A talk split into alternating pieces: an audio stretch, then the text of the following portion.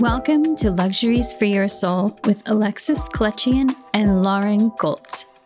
Every episode is a look at life through the lens of luxury, whether it's the dismantling of belief systems, pursuing our passions, or standing in our truth. We approach each conversation with genuine curiosity of what it means to have a well lived life. Today, we are joined by makeup artist, skincare expert, and boutique owner, Lizzie Johnson, to talk about a world synonymous with luxury, the beauty industry. We break down some beauty buzzwords, discuss how makeup can help boost confidence, and ask Lizzie to share stories from her 20 years in the business, and so much more. Because this episode is a bit longer, we have conversation timelines in the show notes below onto the conversation.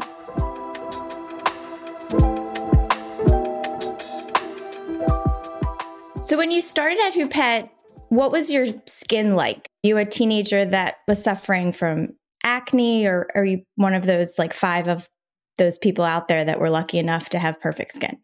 I was not that perfect skin person. No, zero. The reason I really started playing with makeup was even earlier than when I got my part time job, I started to break out. I have, you know, now I have like normal combination skin, but I was an oily. No, you have beautiful, flawless skin.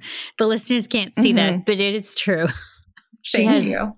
gorgeous skin. Porcelain, like a doll. That's very kind. It's been a little bit of a journey. Um, but thank you very much. This is part of the reason I like the industry is that we can play with products and maybe get where we want to go at some point, whatever that may be. But no, I was breaking out and obviously very self conscious about it. It's hard enough being, uh, you know, girl in middle school, and then you're a girl in middle school who starts breaking out. And I discovered very quickly that the right shade of foundation and concealer, which I did not get, first of all, would really help me out. Yeah. So, like most people, I started with the wrong shade. And there are thankfully only hard copy evidence and photos of those things since social media was not yet a thing. So, those will we'll let those die. When you say wrong shade, are we talking about those moments where your face is one color and your neck is another? Because that definitely happened to me. Yes, we are. Mm. That is 100% it. Yep. And you didn't have a beauty blender back then, right? No beauty blender. No, um, did not know what to do. Basically, took my hands and started patting on makeup until you couldn't see anything anymore. And that was it. Mm. but but instead of the sort of cliche bad where, you know, a lot of my friends in the same age group went a little bit too orange or too dark. I erred on the side of too white, which, by the way, equally problematic. Mm-hmm. Not good. Yes. yeah. I knew a girl in high school that used to put baby powder on her face, and she had very beautiful complexion. We're all like, she's gorgeous. We're trying it too. Suckers, we are, but. oh. I would imagine that to be That's incredibly a, yeah. drying on the skin and clogging your pores. Yeah, but do yeah. you remember that like matte was a thing?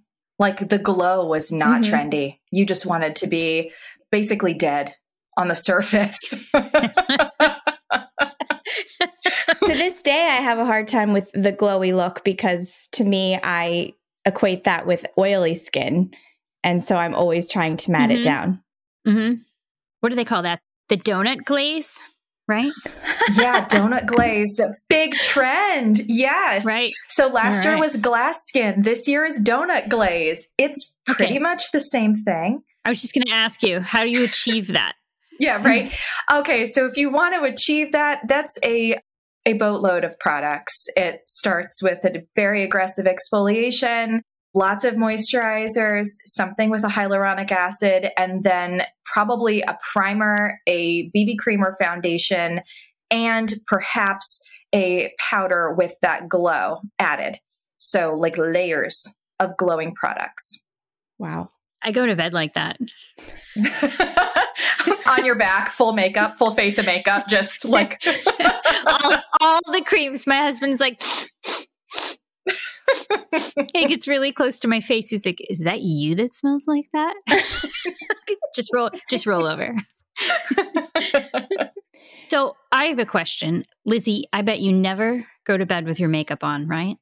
I can actually count the number of times in my life that I've gone to bed with makeup on my face, most of them undergrad. And can we talk about that and how bad that is for the skin? Yeah, absolutely. The problem really is that, and the makeup has come a long way, by the way. There are a lot of great products out there now that are actually good for the skin while you wear them. So that's a big improvement. However, whenever you're adding pigment to a product like a foundation, there's going to be an element of occluding the skin. You cannot help that. You're basically cutting off airflow, which sounds overly dramatic, but it, and it is, but it's just you're not letting that skin breathe the way that it's meant to because obviously the skin is an organ it's living it needs to breathe and when you go to bed with makeup on you are not allowing for that to happen for a very extended period of time and we know that when we go to bed, when we're asleep, our skin is in repair mode. Sort of when you power down the rest of your system, your other parts of your body have an opportunity to go into restorative or healing mode. And your skin is not an exception. And when you don't have the bit like when your skin is occluded with makeup or you haven't used a moisturizing product or what have you in the evening, you will you know you're losing an opportunity at the very least. And at the worst you are compromising the health of your skin. Lauren do you sleep with your makeup on? No. Even in undergrad no. i want to say there were maybe two drunken nights that i remember forgetting and waking up in the middle of the night and washing my face mm-hmm. yeah i don't either when you wake up when you sleep and you have mascara and you have the raccoon eyes, that is the worst. It's a terrible look. It is the worst. Yeah. there it is terrible look. Yeah, no one can pull that off.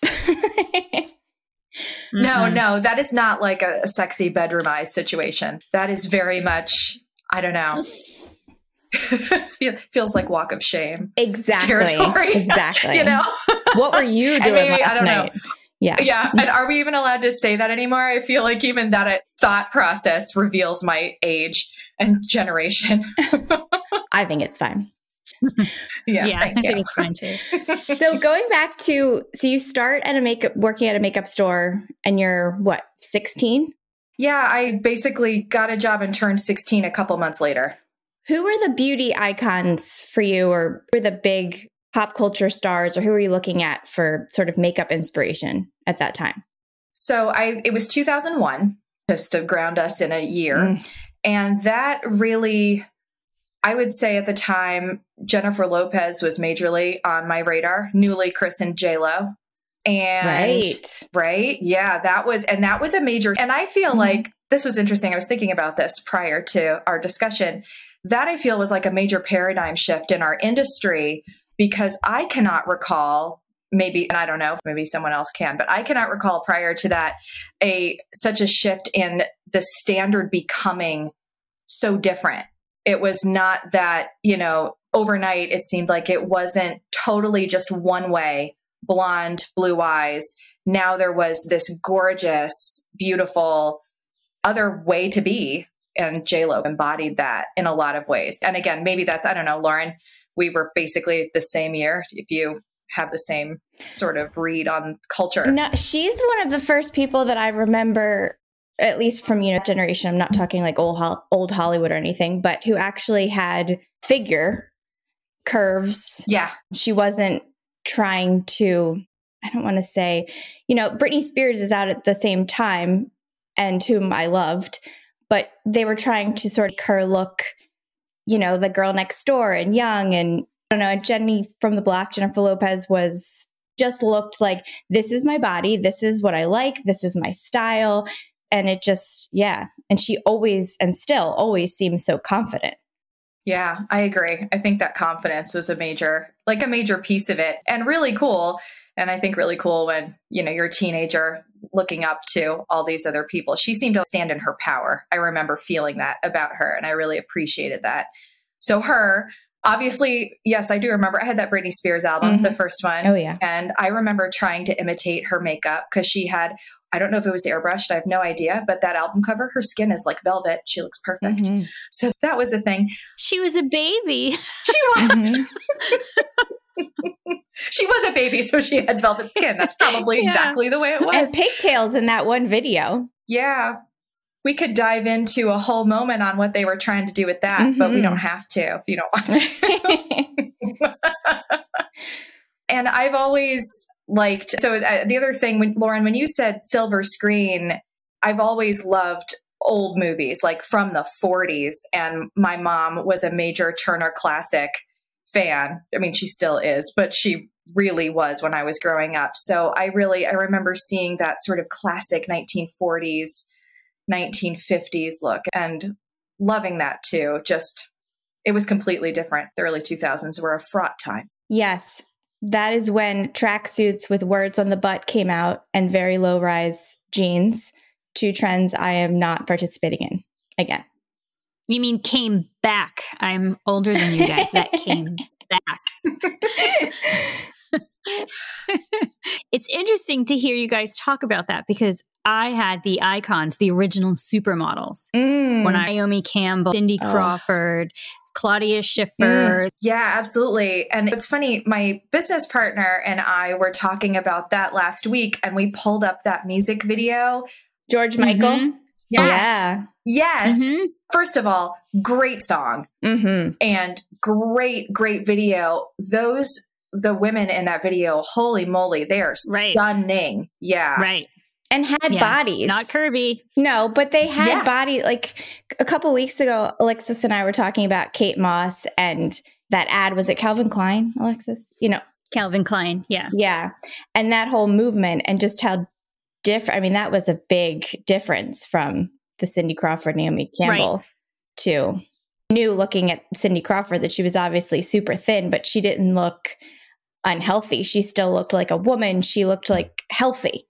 Right and then it sh- obviously drastically shifted mm-hmm. to yeah and then to britney spears and then to britney spears and then britney yeah oh god bless mm. britney did you find that experimenting with makeup and especially once you got comfortable knew what you were doing that it made you feel more confident when you went to school yeah that was definitely one of the reasons i first got into it anyway. And I always felt like, I feel like if you were to talk to anybody that I went to high school with, I did not show up to anything without makeup on. And I was known for that actually, including sports, by the way, because we had a season, one season was mandatory, much to my dismay, but that is no excuse. I love it. Oh, I wish I was like that. I just could care less. I think that's a beautiful thing, Alexis. And I have to tell you, from over here being like 180 degrees from that, when I have a lot of friends and clients express just what you did, for me, that feels, gosh, that would be so liberating to not be so like tied to this. And I feel like that's one of the things I've really loved as I've gotten a little bit older. I'm clearly not a teenager anymore. That would, as a teenager, I felt like it was so necessary. It was almost like a trap. Like I had to do it. I had to look this way. I had to be this person. And now I'm trying to relax a little bit more into Lauren and I have gone on vacation together. Lauren, if it were like 20 years ago, you would never have seen me in the morning without makeup. I would have come down like Mrs. Maisel, ready to roll. I think it's beautiful to not need it several years into our friendship before I saw you without makeup, for sure. This is such an interesting thing about beauty because I feel like there are two sides to this. It can be incredibly liberating and help showcase exactly who you feel you are. And it can be incredibly vulnerable if you feel like you're less than without it. And I think what's tricky is, and I'm just going to speak for most of my clients are women. I'm going to speak for women in American society. It's a really challenging thing to balance those two pieces of it the expectations and the vulnerability. And it's something that's really, I love to talk about that actually, because it's really interesting. And our industry, though we deal in what could be construed as a more shallow sort of part of people's lives, it is so integral to their a lot of their identities and the way they present themselves to the world. It's a big deal. Can we talk about how eyebrows frame the face and then set you up? Because that's where my insecurities are and my self worth are all tied up in my non existent eyebrows that I have damaged throughout my lifetime.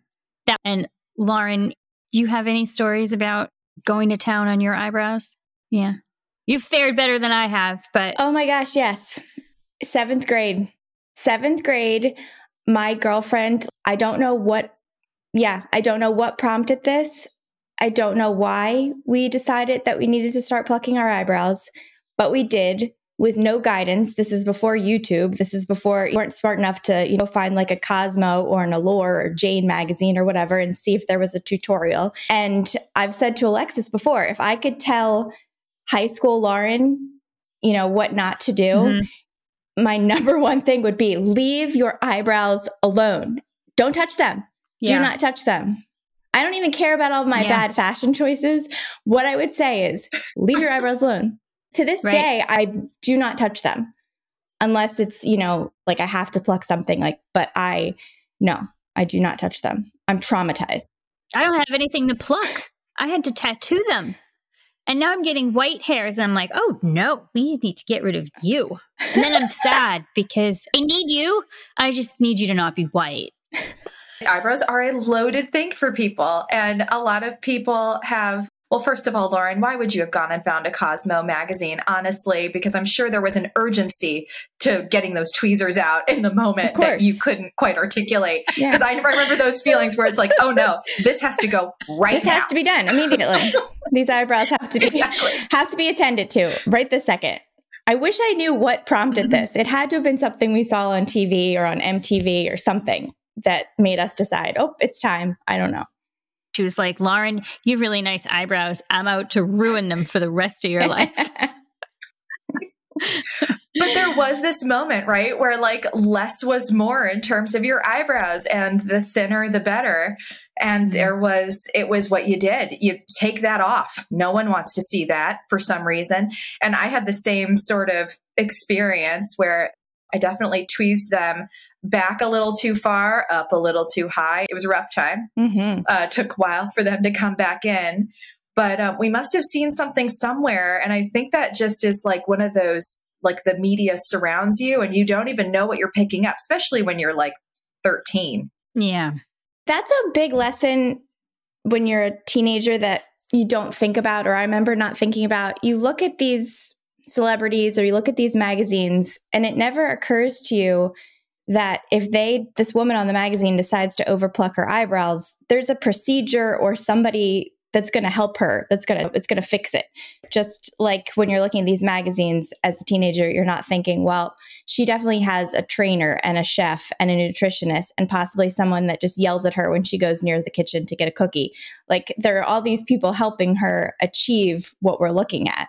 And as a teenager of course you just don't think that so all these tr- trends, like the eyebrows, we're like, oh, I'm going to jump on board this thin brow trend. It doesn't occur to you. It's going to take forever for them to recover. Your eyebrows, it just takes so long. Or never. Or never.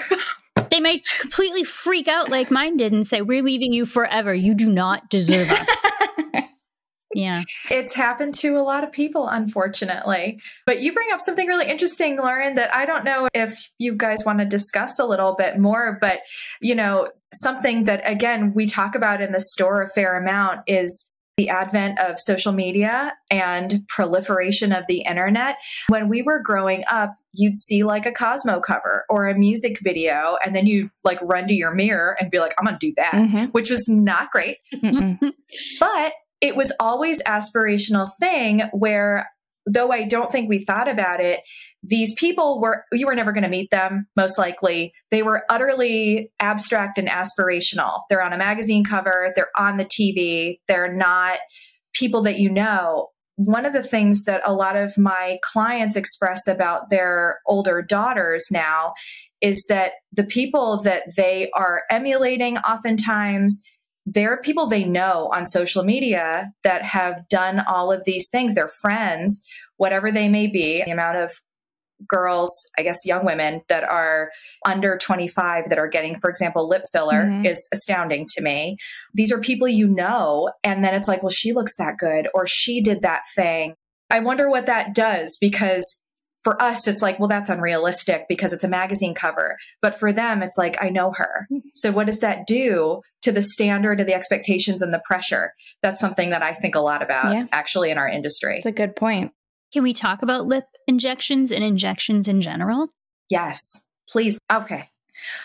So, we definitely have seen major increase in the number of clients that are at least maybe perhaps owning up to getting injectables, which to me is great. You know what? If you want to do something, do it. Zero judgment. You do your thing. This is everybody's beauty journey is their own in every way. And I am never going to be judgmental about that.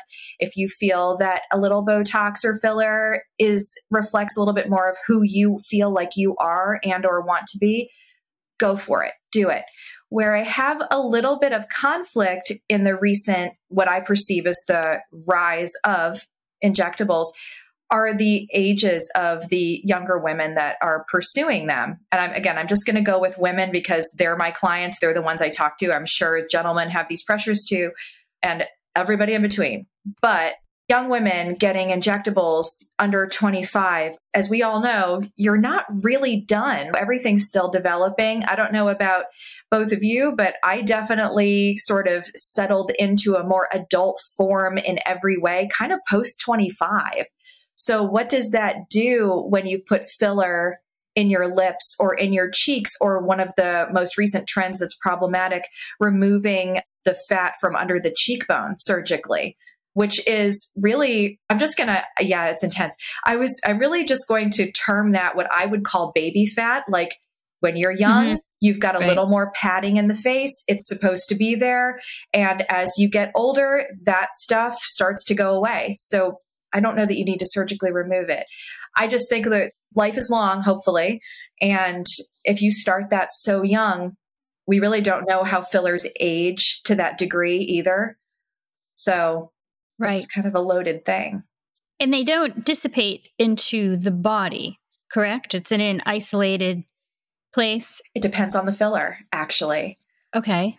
There are fillers that are designed, a lot of them anymore, they're perfectly safe and absolutely designed to dissolve either completely or partially over time. It's not a bad thing because if you don't like it, you know, you just let the hourglass run out and that's fine. But also, then you have to go back to your surgeon. So it's sort of like a subscription, which is the business model. So that's yeah, a big part of it. The other thing that I worry about with that, and again, what I think is an increase in people getting injections is while makeup seems to be more about highlighting who you want to be and not fitting into this one mold or one mode of what is considered beautiful, I'm a little concerned that we've just moved the what you should be over to the surgeon's office and like mm-hmm. get that fixed permanently. And then the makeup's just fun. And I'm not sure that's any healthier at all. I feel like when we were in our teens and 20s, what was talked about, not just amongst my peers, but what you would hear about or read about or assume from, again, what you would see on magazines and on shows, it was more about women getting breast implants or nose mm. jobs. But for teenagers and in your 20s, you never heard about Botox. Like it was never mentioned you just never knew anybody that was ever worried about wrinkles on their face, especially young. And now the people I know in their 20s, nobody really cares about getting big boobs or having implants. It's all about wrinkles. It's all about the face. It's all about lip injections and even like eyelash extensions, the permanent one or the ones that, you know, that last for 6 weeks. It's all about that. And I think that's interesting. That seems like a big shift. I would say that's a it's a big shift and I am inclined to have it correlate see the correlation with the rise of social media and everybody everything being photographed and videoed all the time yeah. because when we were coming of age it was a special occasion someone got out the camera I mean, it wasn't right. Not everyone had a camera in their hand. Yeah. Yeah, exactly. Yeah. And I remember when my family, of course, it's like the family camera, got that first digital camera that could also unfold and take video. Very big deal. But that was like a special event situation, right? Now it's everywhere all the time. Yeah. And I think that's resulted in a lot of like younger people's anxiety with aging in general because I don't know why, but it seems like the shelf life, quote unquote, of being young has gotten so short, so much shorter. I have clients that are 24 and they're like, now that I'm old, like not relevant, not and i'm like what i don't know what you're talking about i feel like you got a long road Oh, kiddo gosh. but yeah it seems to be mounting Wow. I wanted to ask you how do you keep track of what's new in the beauty industry? so yes trends are always changing and it's this kind of funny blend for me with keeping track between keeping up with what's happening just in fashion because the makeup that is on the runway is always a piece of it, but also mm-hmm. keeping up with what a lot of the influencers are doing. And at this point, what a lot of the brands, like the up and coming product launches, they are absolutely mirrors of a trend that is coming down the pike. And it's either we could have again we could have a whole philosophical discussion on what is it chicken or egg? Like is it the trendy because they launched the product or is the trend coming so they launched the product? But either way whatever you see coming out from the brands tends to be a forecast to a great degree because at this point they are so tied in with influencers. If the influencer's saying it it'll happen but they're saying it because the brand told them to say it there's a lot of this circular sort of so just basically staying on top of social media watching a couple of runway shows. I still love allure and vogue magazines. I think i love i love holding a magazine. I do too. hmm Yeah. and the artistic choices that are made in those fashion spreads and in those advertisements they will trickle down to sort of a version of every day just like the clothes. Hmm When I was in design school, I used to purchase these magazines that came out every season of every runway show. oh wow hmm They were fantastic. They were very expensive, but it was something that you should have if you're a fashion student so you could see those trends forecasted for the seasons from Milan and Paris. that's so cool i wish we had something like that it would be so interesting Is there not for makeup? You know, I don't know that there's exactly sort of that like the Bible of the season scenario that I think you're Mhm. describing. For me, at least, it feels like I have to go to 10 different sources to pull together a picture of what's actually going on because everything's so decentralized. Omni channel, if you will. I'm surprised there isn't like a go to source.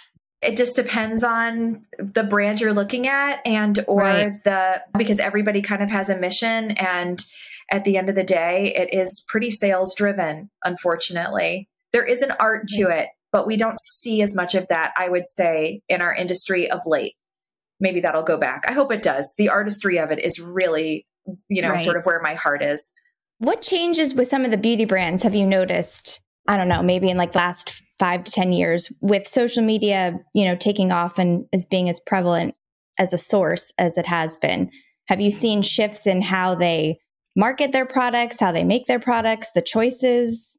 Yeah, definitely. I've seen, first of all, the turnaround or the life cycle of a product seems to have gotten extremely short.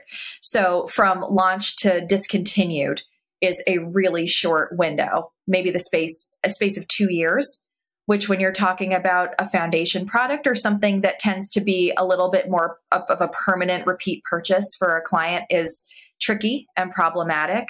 So products collections used to come out. Yes, there'd be like a seasonal pop of a trend and you knew those colors were limited. I'm sure you both remember like shopping limited colors, but then you could always count on the base of a line staying around, staying available in your shades or what have you. Maybe they would rename colors, maybe they would switch up a formula, but it would take years.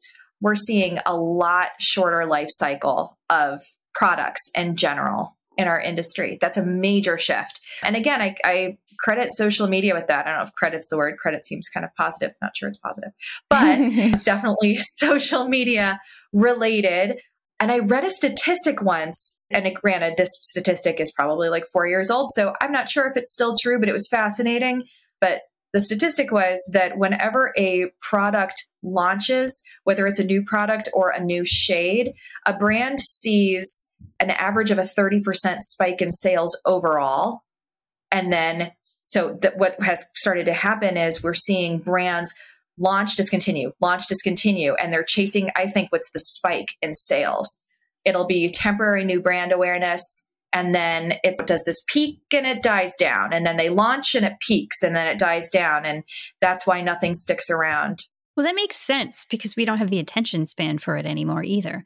And if it's not financially feasible, the company needs to get rid of it and relaunch.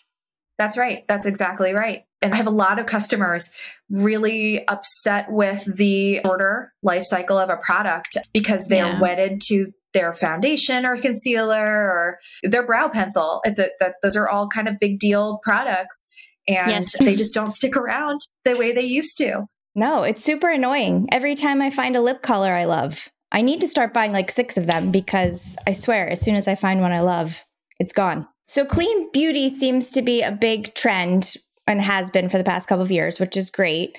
Let's start with makeup. Do you find that clean beauty makeup brands work as effectively as the ones that aren't claiming to be clean? So, clean beauty makeup brands have come a long way, thankfully. If it were like five years ago, I would have said absolutely not. They just don't perform as well. As a makeup artist, when I work with a client, which is typically we do a lot of everyday consultations, but when I'm doing a special occasion makeup, it's usually for a special event, as the name of the service would imply, or a bride. And up until recently, I would not have gone to a natural makeup brand for those products because they just wouldn't hold up on the skin. So, what is clean beauty? Yeah, clean beauty is our beauty products that are free from the big top toxic sort of chemicals thing from parabens, although parabens are and are not toxic. We could go in, we could have a dissertation about that, but we don't have to. um, but typically it's parabens, phthalates, just general chemicals that whatever we put on our skin can be generally absorbed into our systems. In the past, there have been traces of lead and so on in makeup products. Really, to my knowledge, something that's been cracked down on. So I don't think we have to worry as much about that anymore.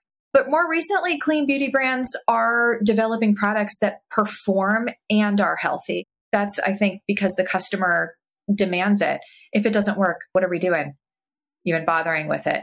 One of the one of the brands that we brought on board because of their commitment to clean is Jane Iredale, which you may be familiar with as a mineral-based makeup line. That's where they began. But their commitment to clean beauty and beauty that is but performs really the skincare is very impressive. And they continue though it might be frustrating sometimes for staff and clients they continue to develop and evolve. If they can make a product better they'll take it away and make it better and it comes out better. So that's been something that's been really neat to watch evolve and to really watch a company walk the walk which doesn't always happen. I know you've probably both seen all those articles on quote unquote greenwashing big problem in the beauty industry to make claims that are not supported because we really have very little industry regulation that way. You can make a claim with almost anything. That's crazy.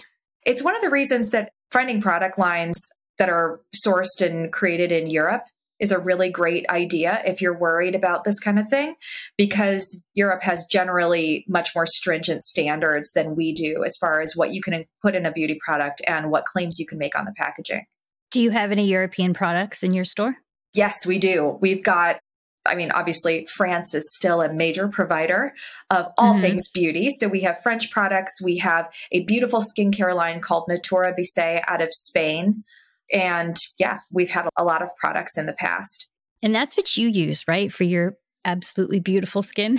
if I remember I, correctly. I love I I'm an Bissé girl. I I am addicted. Yeah. I love it. I generally their products they work for my skin. That's a big part of the puzzle as a customer figuring out what works for you and your unique chemistry. But also too, I know that they are developed again with those European standards in mind. I also know that they are committed to developing what are amount to clinically effective products. So the concentration of active ingredients is high. They were a spa brand first, they're results driven. Those are all kind of the things I look for. I also love SkinCeuticals, especially for vitamin C and those things. So vitamin C from SkinCeuticals, Natura Bissé for lots of other things, and both great brands. Love them. Is it possible for a clean skincare line to help with anti aging? Yes, absolutely. What you're going to want to look for are ingredients, natural ingredients that we know support cell turnover and support skin health. And when you're looking for something like that, it becomes a lot more research intensive, especially because of the lack of regulations. Basically, those claims on the package may or may not be true. But when you look at an ingredient list, after doing a little research, you'll be able to pick out a few things that are really effective. Just a few call outs if you're interested. Rosehip seed oil is a really great thing for skin. It helps preserve the lipid barrier. It's really moisturizing without clogging pores. Raspberry seed extract actually helps with sun damage and can help even skin tone. So there are things you can look for on labels that you know will perform. It's not just like a nice bouquet concoction of smell good things. Nothing I use smells good. the beauty industry itself is obviously a luxury business. It's a luxury to be able to afford skincare and makeup, to have the time to invest in yourself and your skin. And a lot of it comes with a decent price tag. Natura Bissé, for example, I use those products as well, not all of them, but some of them, and they're expensive. I do love them and they work for me. But what do you think about that? Are there brands out there that are less expensive that you think are great? Do you think there's a correlation between a price tag and a product? The short answer to that is yes, there is definitely a correlation between price tag and product.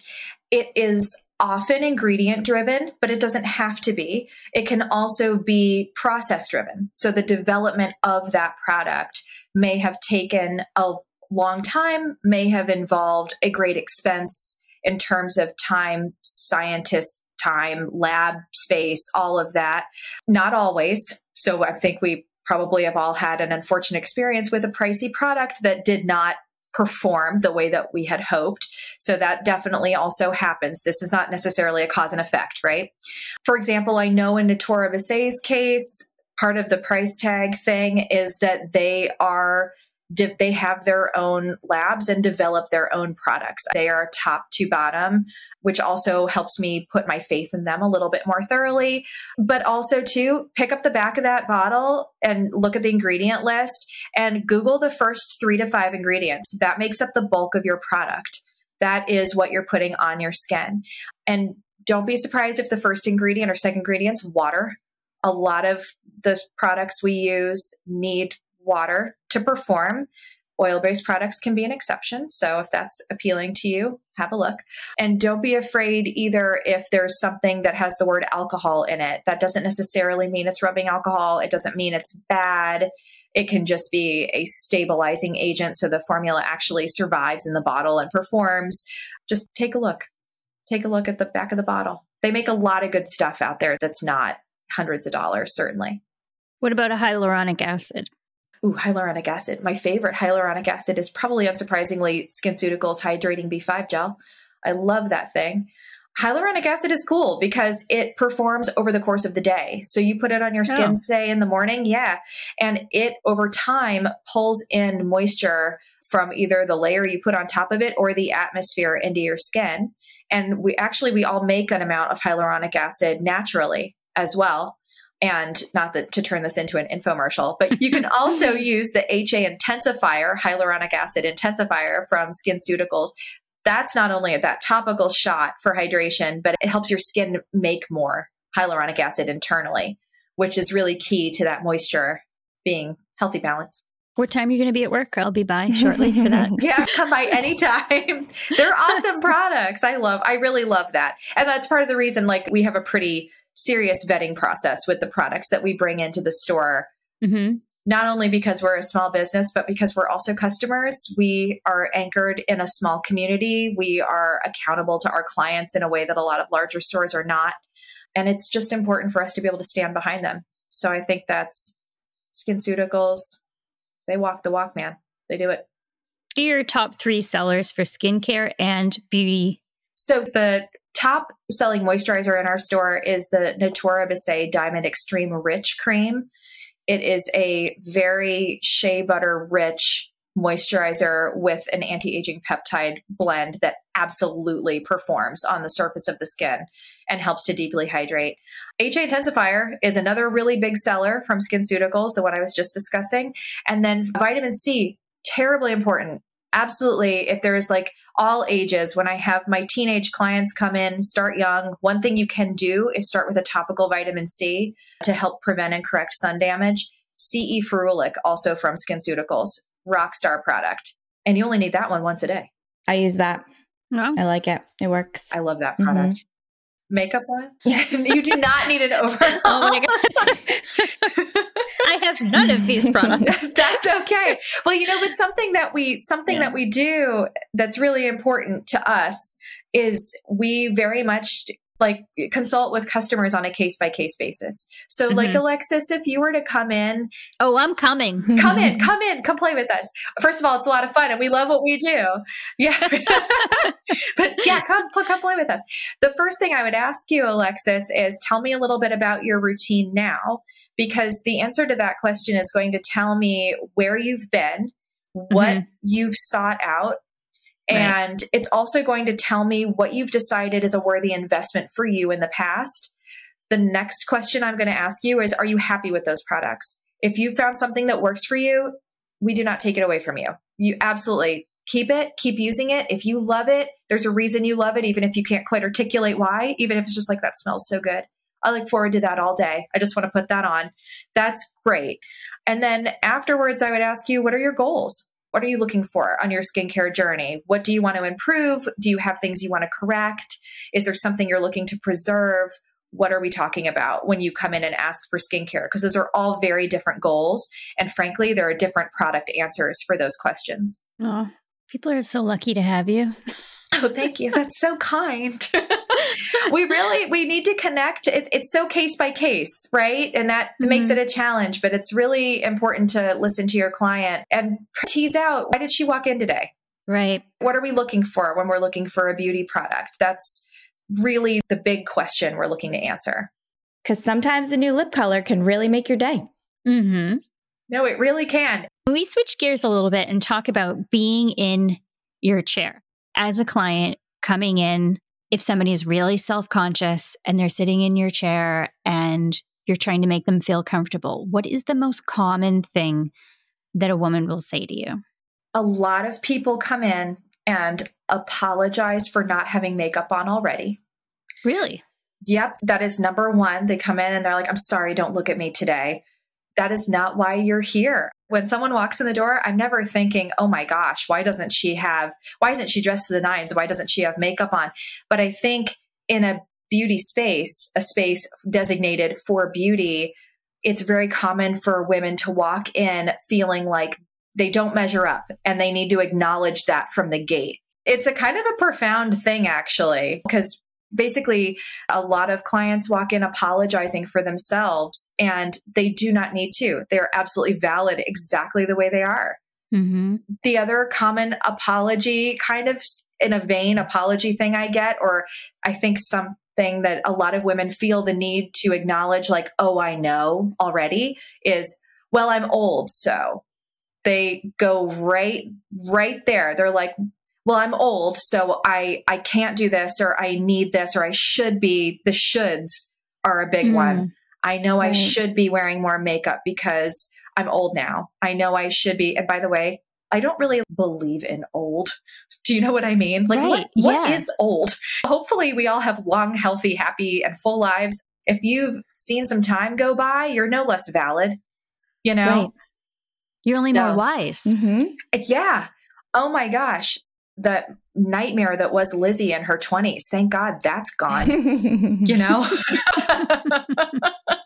So, what do you say to those clients when they're sitting there picking themselves apart and showing you their insecurities? And it's your job to make them feel whole in that moment and to make them feel beautiful. And when they walk out of your store, to feel transformed. Usually, what I first say, especially with the I'm old thing, I'll be like, You're not old. And what I mean is what I just said about I really don't think there is, a, there's no expiration date. You know, on mm-hmm. feeling good and feeling beautiful. And then I try to tease out again why did she come in today? What drove her into our boutique? I'm so glad she's there. I'm glad she feels comfortable and safe enough to sit with us and be vulnerable because beauty is a very vulnerable space. I'll often say, so she might say, I'm looking for a new foundation. I will first say, let's talk about your skincare routine. Let's build from the ground up. And when we do that, we dive into perhaps she's looking for a foundation because she wants to cover up larger pores or fine lines or something like that. That's more of a skincare question than it is a makeup question. But then I'm also aware, as the person working with her, this is what she sees.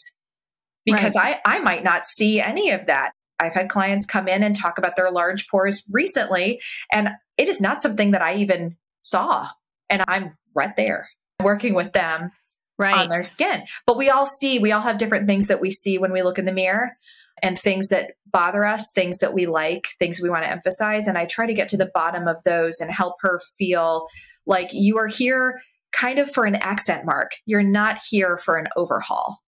You don't need it. No, I like that. Me too. It's nice. It's important, you know? And I, mm-hmm. I really, I really wish this is such a hard thing, but I like it goes back to the conversation we had about the like 20 somethings feeling like they're old for some reason. Right. I wish like women, especially again, because they're my clients, would stop apologizing for the passage of time. That is not your fault. Like that, that time went by and you're not 25 and it's perfectly fine. Mm-hmm. It's a big one. Yeah, it is a big one. How do you handle a difficult, hard to please customer? And when I pose this question, I'm thinking about myself. I am a difficult, hard to please customer because I know exactly what I want. I have an idea in my head and I'm counting on someone else to execute it. You've done my makeup once for a magazine shoot and you did a phenomenal job. But when I walked in and sat in your chair, I'm pretty sure I apologized for a hairy face, and you made me feel calm, safe, and beautiful. I did not want to wash my face that night. Thank you. That's so lovely. Lady. I'm so glad you felt that way. That's really one of the things that we really strive to do is create again when our client looks in the mirror what she wants to see mm-hmm. and mm-hmm. the face that she wants to present to the rest of the world and obviously, a photo shoot is a big, that's like the moment for all of that. So I'm so glad. I'm so glad that you felt that way and that we could help you hopefully feel like you could let yourself shine in the way that you deserve. That's really what it's about. Mm-hmm. So, can you tell us any stories of difficult clients? Because I mean, it could have really gone either way with me that day, honestly. But I would never have thought of I would never have thought of you as a difficult client at all. well, you made me feel so good that I was like, oh, I don't have to be anything. I can just surrender to this moment. And I knew that I was in very capable, very good hands. And I have had a my fair share of more challenging clients and mm-hmm. customers usually it's pretty easy as a makeup artist and or sales associate to pick up on the fact that person does not have confidence in you so it's you okay. know right what does that so look like how do you know that it's a feeling first of mm-hmm. all usually the customer comes in and they feel the need to be very very very specific tell you in Uh-oh. great detail what they do not like so Uh-oh. that you don't that's okay. But this is all it's all useful information. Like i don't take this personally. Yeah. usually this comes from a place of maybe poor service in the past hopefully not from us. Yeah. And yeah and maybe being sold or connected with the wrong products or artists. A lot of people they a lot of people have haircut horror stories. A lot of my clients come in and they have other stories of makeup horror stories. It just it's a thing. Project for a second because I have a horrible makeup story. And I don't even mind throwing them under the bus, but I went to MAC makeup once and it was horrible. They put blue eyeshadow literally all the way up to my eyebrows. I will look for a photo and also share that on social media. But so I can understand why, if that was your only or first let's go get our makeup done situation. And that's what happens. and then and then you come into your store, I probably would have also been someone that's like, I don't like blue. I don't like blue anything. I don't want any blue eyeshadow. I'm traumatized from the blue. I want something that looks subtle. Because I also had a makeup trial where I left the store being like, because the, the artist just was too, it was way too intense. It was way too much. It did not look like me. I walked into the office that day and our current secretary just started laughing. It was, and asked me what I did with, what, she said, What did you do to my face? I mean, so I mean, I can understand. And you were like, don't I look great? Yeah. They told me I looked great. I bought it. yeah. So, you know, a lot of people come in with a traumatic makeup backstory. It happens. Also, that MAC blue yeah. eyeshadow situation, probably very much a time and a place, I would imagine. Smoky blue. Yeah. Like, you know, aggressive choice, I would say. when I tell you, it was so hard to get off. It was so hard to get off. Like, oh yeah. I mean, I my roommates in college can attest. I was in the bathroom like scrubbing, scrubbing. It was I don't know what she put on my face, but it was impossible. I will say on Mac's behalf, the quality and density of their pigments are great. that is artistry with a capital A. Mm-hmm. But it's like, um, you know, you know how to use it. It's tough to it's tough to remove. Yeah. So, you know, when a client comes in and has a sort of a traumatic backstory, it's pretty easy to just feel that in mm-hmm. her speech and the way that she's addressing you. It's not, I'm never offended. It's not personal. My usual thought process is okay, so I'm going to figure out, if you haven't told me already, exactly what you don't want. And then mm-hmm. I'm going to mirror that back to you with an idea of what you might want. So Lauren walks in and she says, not blue, not blue. I hate blue, not blue. And I say, all right, so I'm thinking that based on your skin tone today, we're going to start with more of a neutral palette. And I'm going to pull out like three different shades of beige. And we're going to start there. And if you're like too brown, too yellow, too pink, we will narrow that down. Also, if you walk in with to your artist with a couple of photos of makeup you do, that's tremendously helpful. We're all pretty visual people as artists. Mm-hmm. So you could also go the route of show them what you want rather than tell them what you want. That's okay. But yeah, that's how I really work hard to kindly disarm a customer that comes in sort of guns blazing and that with that. Because also, too, if she doesn't think I've heard her, there's no chance for us to get an interaction off the ground where she's going to leave pleased with something. That's really important. Can I just say, I think that's a testament to you knowing yourself that you check your ego as an artist and you put the customer first. Oh, thank you. Is that a rare thing in the beauty space? It's funny. I would have said no, but I think the more I kind of out there, I think it can be a little bit rare. And that's not to say that really prominent and well known artists are incapable of this. Obviously, they've built successful businesses and they are quite talented. I had a newer employee more recently ask me, how, like, how do you do this? She's fascinated by the whole makeup process. Mm-hmm. Though I might be technically creating the piece of art in the face that I am painting for whatever occasion that person is looking for, it's commissioned art. It's not what I want, it's what she wants. It's what she wants to see. And it's not about my ego. It's not about how good I am or whatever. I hope I can be a really good artist and help her feel confident and incredible. And that that's what kept me in the industry, honestly. Like seeing the customer light up and right. feel absolutely like you felt for your photo shoot, Alexis. There's no higher compliment to me. I love that. I love that you felt like, all right, here I am. Let's do this. That's great. I need a reason to come back and sit in your chair. You don't need a reason. Let's just do it. okay. We can yeah, do it. Why not?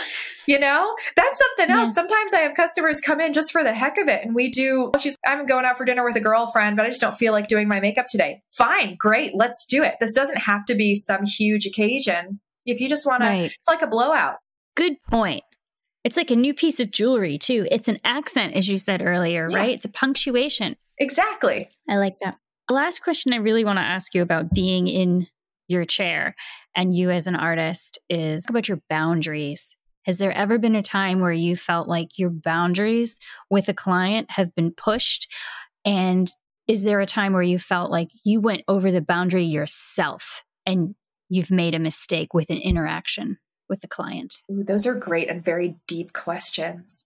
There are definitely different times in my life as an artist that I have had someone in the chair and I felt like my boundaries have been breached. It's tricky when that happens because I would imagine the way I would feel hosting like a cocktail party when someone comes into our store. I feel very much like a hostess. They're in a, my space to be entertained and taken care of. When they breach my boundary, it's my job to redirect the conversation and change the subject in a conversational pirouette of a way that they don't realize that anything has transpired whatsoever.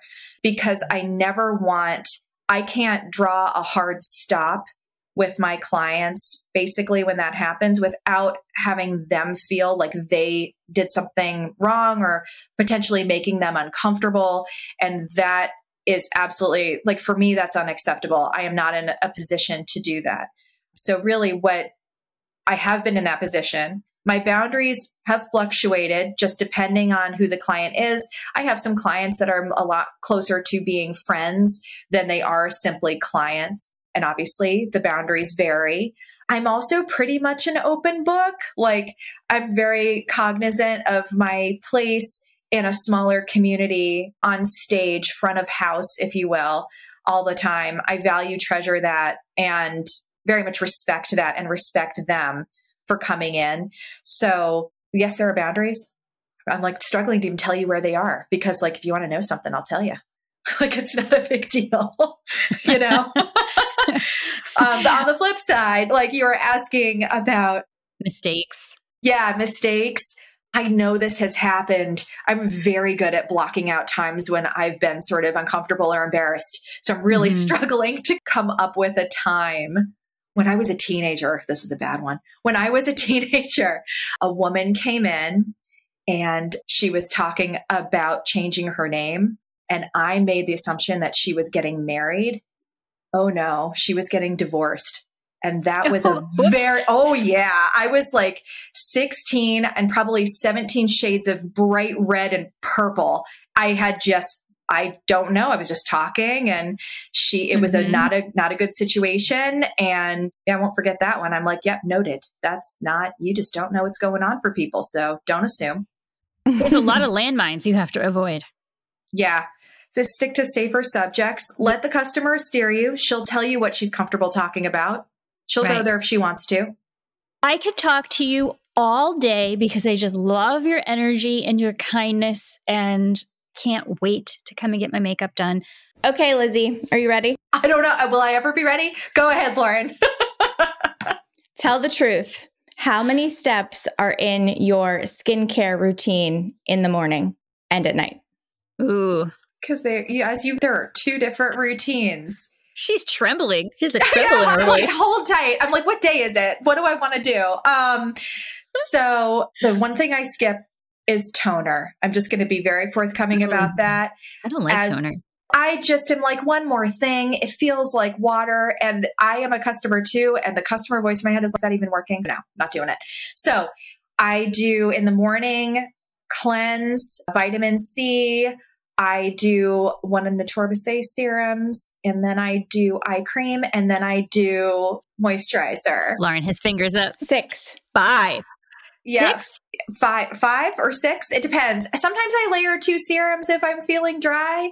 Whoa. Yeah, it just depends. And at night, to talk about double cleansing, I double cleanse every night. Too. Yep. It's, I cannot get my skin totally clean, get all the makeup off without a two step cleanse. So my nighttime routine is cleanse, cleanse, and then some kind of a serum, depends on the evening or how my skin's doing, moisturizer, an eye cream, usually an eye treatment with retinol in it these days. And then I also use the Grande Lash lash growing serum and the antioxidant lip repair from SkinCeuticals. So seven, seven at night. Holy shit. That's why you look so good. That's well, just that's skincare. nice of you. On Sundays, I on Sundays I do a glycolic peel followed by a mask. I try to do it every Sunday. What happens if you're traveling? I have actually brought the glycolic peel with me. yes. Oh Yeah. my. Lauren's seen me do this. I'll whip out a mask. Her face has actually weighed too much going on a flight because of the beauty products, and she had to take a bunch out and was not happy about it. Yes, true story. I was there. Oh. And you just throw them out. I, Oh, uh, yeah. yeah. So, so, oh, oh, yeah. It was an international flight. We were in Heathrow, I think. Where were And, your samples? You know, I was younger and dumber then. Um, Mm. An And expensive I- mistake. Yeah, it was an expensive mistake. I I'm usually a very like patient and kind person. This really pushed my buttons and I actually I don't know Lauren if you remember, I refused to put the products in the trash can. I left them Yeah, I left them Yeah. on the woman's counter and I turned around and I said I hope you enjoy those. They're great products. And Mhm. I walked away. And she's like, oh, I will. I she looked at me like I was insane, and I'm sure in the moment I really seemed like I was nuts. It was just very upsetting, but you, you live, you learn. It was full size, story. full size, brand new Diamond mm-hmm. Extreme Mist. I remember was one of the products, which smells amazing. Oh, my heart it like sets your makeup and hydrates you. It it really is lovely. And yeah, Lizzie just turned around and just like slammed the spot on the counter. I was like, yeah, enjoy that. Yeah. and she probably was like, I don't know who you are. I'm throwing these gross Yeah. products away. What are you talking about? And in my head, I'm like, you should just use those because I'm not gross. And those are beautiful products. I think she saw you coming from a mile away. And she's like, ooh, what's in her bag? Mhm. That's happened to some of my clients. They've had full sizes confiscated that were not over the limit in any regard. I think some Wow. people know what they are. Yeah, Mm. just depends. All right. Favorite lip color? Ooh, okay, that's tricky because my favorite lip color was discontinued. of course. But I think my new favorite one, I'm a lip gloss girl. I'm not Okay. huge into lipsticks, generally speaking. I really love Laura Mercier's new lip gloss formulation. It's newer in the last like year or so. And I love the color cherry blossom and I love sugar plum. Those are my two favorite colors. Do you really put on sunscreen every single day, even in the winter? No, I do not. No, this is where no, this is where I'm very I don't follow my own rules at all. For many years I wore a mineral powder foundation and there is some light duty SPF benefit to that. I just happen to be back in that lately because I have I had some. But yeah, I I don't do that all the time. I do not. Mm-hmm. How much water do you drink? Okay, new habit. I have embarked on drinking a bottle, I've That- embarked on drinking. this bottle. That's a fancy bottle. it's from Lauren. Frosted glass. It's beautiful. it's plastic. Oh, really? yes. It's nice. You fill it up twice a day. And I like it's about 64 ounces total. Mhm. And I like it because it has the times on it. Like when you're Oh. supposed to. Yeah. So it's a good reminder. I'll actually look at it and be right now, I'm behind. Should be drinking Yeah. more water this morning. I've been really trying to do that. Historically, I was not very good at drinking water, but I really notice anymore. I get really tired in the afternoon if I'm dehydrated. And I also like that's when I go for a cookie or something. And I'm really just thirsty. We have cookies in common. I love cookies. Mm-hmm. Cookies are the best. Me too. What kind of cookies? Oatmeal raisin are my favorite. no, no. You can't. It's horrible. No, They're only chocolate chip cookies. I feel like I knew that about you. and you know what? Yeah, oatmeal raisin is what I will always reach for. It's the thing I can't say no to. Mm. hmm Do you have a complete breakdown when you get a pimple? True or false? Where is this pimple located? On the tip of your nose. um, Forehead. Yeah, my mild meltdown. yeah, right. Well, uh, listen, I got bangs, so that's better now. But Was that because of the incident? no. but I um yes, I uh, true. I can have a meltdown when I get a pimple because usually when I get one, it's not small. It's like one of those like cystic under the skin scenarios that take a while. I also can't leave it alone, which is really a shame. So, Mhm. yeah. True. But what would you tell a client that came in and they were suffering from this same issue?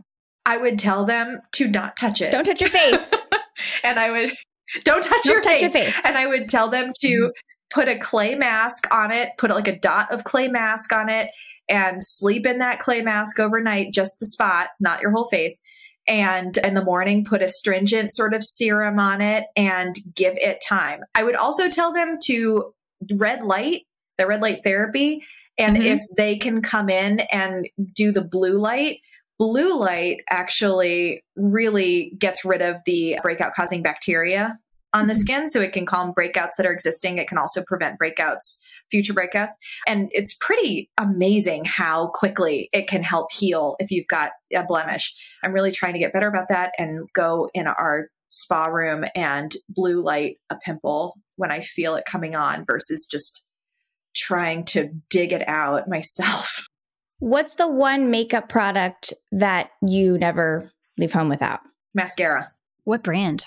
Ooh, it depends, but I'm very picky. So I like Laura Mercier Caviar Mascara. I love the Grande Lash Peptide Mascara, I think it's called. It's their original one, not like a super like buff wand or anything, just like a low key mascara wand. And I actually really like the CoverGirl Great Lash. Those are my three. I like L'Oreal Volum. How do you say that? Oh, voluminous. The vol- Voluminous. Yes. L'Oreal Voluminous. yes, mascara is such a personal thing. What do you use, Lauren? Yeah. I think mine's CoverGirl right now. You perfectly good switch? I do switch because I, to be honest, I haven't found one that I'm in love with. So I'm still on on the hunt. It's, it's a journey.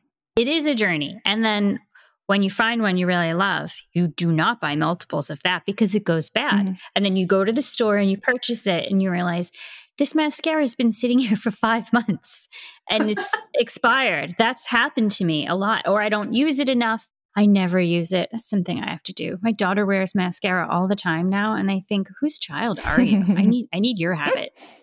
You could do whatever you want to do, Alexis. If you want to wear mascara, do it. You don't need it. It's whatever you want. Oh, I actually do need mascara. Do you need I- it? yeah, I do. And I need the eyelash curler too, which I love. Do you Oh, use yeah. that? I am lazy, so no, on a daily basis, I do not curl my eyelashes. Doesn't it make a difference though? It does. It makes a difference. As I'm saying that out loud, it's like most things that I'm lazy with. I actually end up taking longer. If I would just curl my lashes, but then I, I just sit there with the wand over and over and over until it actually gets the lash stand up. So just you're a habit now. obsessive, is what you're Uh-huh. telling us. Oh yeah, very much. Knowing smile from. Lauren. I've never been able to do the lash curler. I've tried it before. I do not own one, but I've tried it and I could not. Yeah, I couldn't figure it out. Oh, it's so good. You need it. It's a game changer. Did it freak you Yeah. out getting too close Yeah. to your eye? I understand. I mean, that's kind of a lot. Lash lifts are trendy now. slow. What? Lash lifts, like a perm for your lashes. You go into a salon, they uh, like put a little Oh yeah, I've had yeah, that done once. and then like apply like a chemical to your eyelashes, and it It burns your eye. It Mhm, can. mhm. Yeah, it keeps your lashes curled for a while. though. very popular. I've And then you go done- blind. I hope Right. not. So worth it. yes, you never it's so know. worth it. But you're so You pretty. You're so pretty. Look at your so eyelashes. That'll be the future mistake, right? yeah, right. So when we have guests on, even though you are our first guest, which this was so fun to have you on, we have questions that we're going to ask. I want to know what you're binging, what you're reading, what you're researching. Oh gosh. Okay. What am I binging currently? I am binging Criminal Minds on Hulu. I Mhm. love I love that show. yeah, Lauren's not surprised. I love that show. I finished I finished The Crown finally. And I like The Criminal Minds was only ever available on Netflix up to season like 10 or something. There are more. And I knew there were more. And recently on Hulu, something popped up and was like, Don't you want to watch this, Lizzie? And I'm like, Yes, I didn't know it was available. so that's what's usually running in the background for me right now, anyway. And it very much varies. Outlander will be back later this year, and Lauren knows that's a Mm. thing. Yep. And then what I'm reading right now, I've been terrible about reading lately, which is something I really want to work on. I just every time I, I really want to relax and wind down for the evening, like in bed with a book, I've just been skipping the book and falling asleep. What was the last good book that you read? Oh, that one over the summer. Oh my gosh. The Seven Husbands or Yeah. yeah, what was that book called? I'm sorry. Of Help Evelyn out Hugo. I'll the, say the title. The Six Husbands of, Evelyn, of Evelyn Hugo. Is that it? Was it six or seven? Yeah, the seven, six or seven husbands of Evelyn Hugo. I adored that book. I blew through it in like two and a half days, just not doing anything else or talking to anyone. It was outstanding. It was fascinating. I loved it. And what are you researching? Ooh, what am I researching? Well, actually, right now I'm researching a lot about varying skincare ingredients and like what they do because we are, my business partner and I are working on launching a couple of in house lines for the store later this year. Ooh. So, in that vein of how important it is to us to really kind of walk the walk and have our the claims, any claims we put on cosmetic packaging, absolutely be supported by the product, we are really researching in pretty much all of our spare time to find ingredients, labs, all that kind of stuff that can formulate for us exactly the effective, clean product that we're looking to launch. So that's a labor of love at this moment. It's awesome. Very I bet. exciting. I'm very excited. This will be really fun. Are you listening to anything as like background noise in the store or in your downtime? I love a good podcast and I this is not solicited everybody. I've been listening to your podcast a lot. and I'm really enjoying it. I also love Noble Blood. This is one of my favorite. I love history. I'm a history buff. Okay. Noble Blood is true stories about all kinds of nobility from history and it's a wild ride. Some of these Oh. people, their lives and their decisions. Wow I might like that. it's really well done. It's a couple of seasons now. Noble Blood, really good. And then I also like when it's on. We're at a break right now, but Haunted Road Mm. With Amy Oh. Bruni. She was on. Oh. She she had a show called Kindred Spirits. She has seen apparitions and things, and she Oh, that might about be trouble for me. it's oh it's I listen, I will tell you. So it is my go-to when it's like available, like when it's new season Mhm. for cleaning the house. But there have been a couple of afternoons where it's dark and overcast and like the lights off in the hallway where I'm like, I think I gotta press pause. Like you Yeah. start seeing stuff that's not there. But it's really well maybe done. it is there. or maybe it is there yes but she's got it's a got a historic bend and she talks about a lot of these sort of famed and storied old buildings and destinations and that she's filmed in and what's what she's happened or what she's what's happened to her when she's been there so Oh, I love that. that's pretty cool too What is your latest luxury for your soul? Ooh, luxury for my soul. Like, first thing that comes to my mind is actually just listening to a podcast every morning while I get ready for work, which has become my new ritual because Mm-hmm. I really look forward to it every day. I love that I as soon as I like start to get ready, I pop my headphones in, I pick an episode of something and usually it's something that I'm just really interested in. It's not work related, it's not something I should know, nothing like Right. that. And just kind of like owning and embracing how much of a history nerd I am. like, let's do this. That's great. Yeah, that's awesome. Yeah. It's nice to have routines like that. Yeah, I like that. It's really, it feels like a little bit of a breather and a break and something I'm doing for myself. It doesn't really have an impact on any other areas of my life or anything. It's just fun and it's for me.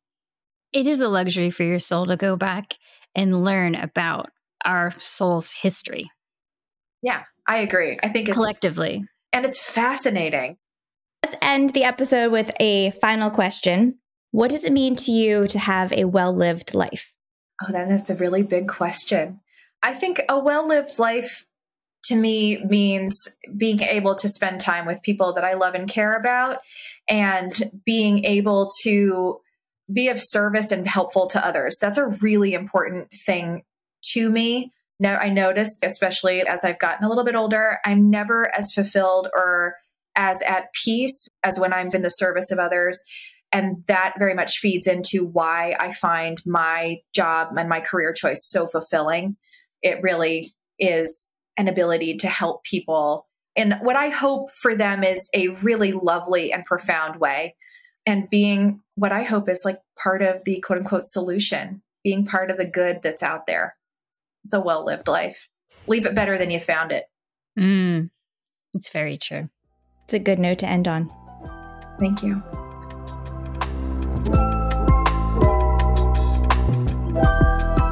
We hope you enjoyed this episode and have inspired a few new luxuries for your soul. Don't forget to hit that subscribe button and leave us a five star review. We will see you in the next episode.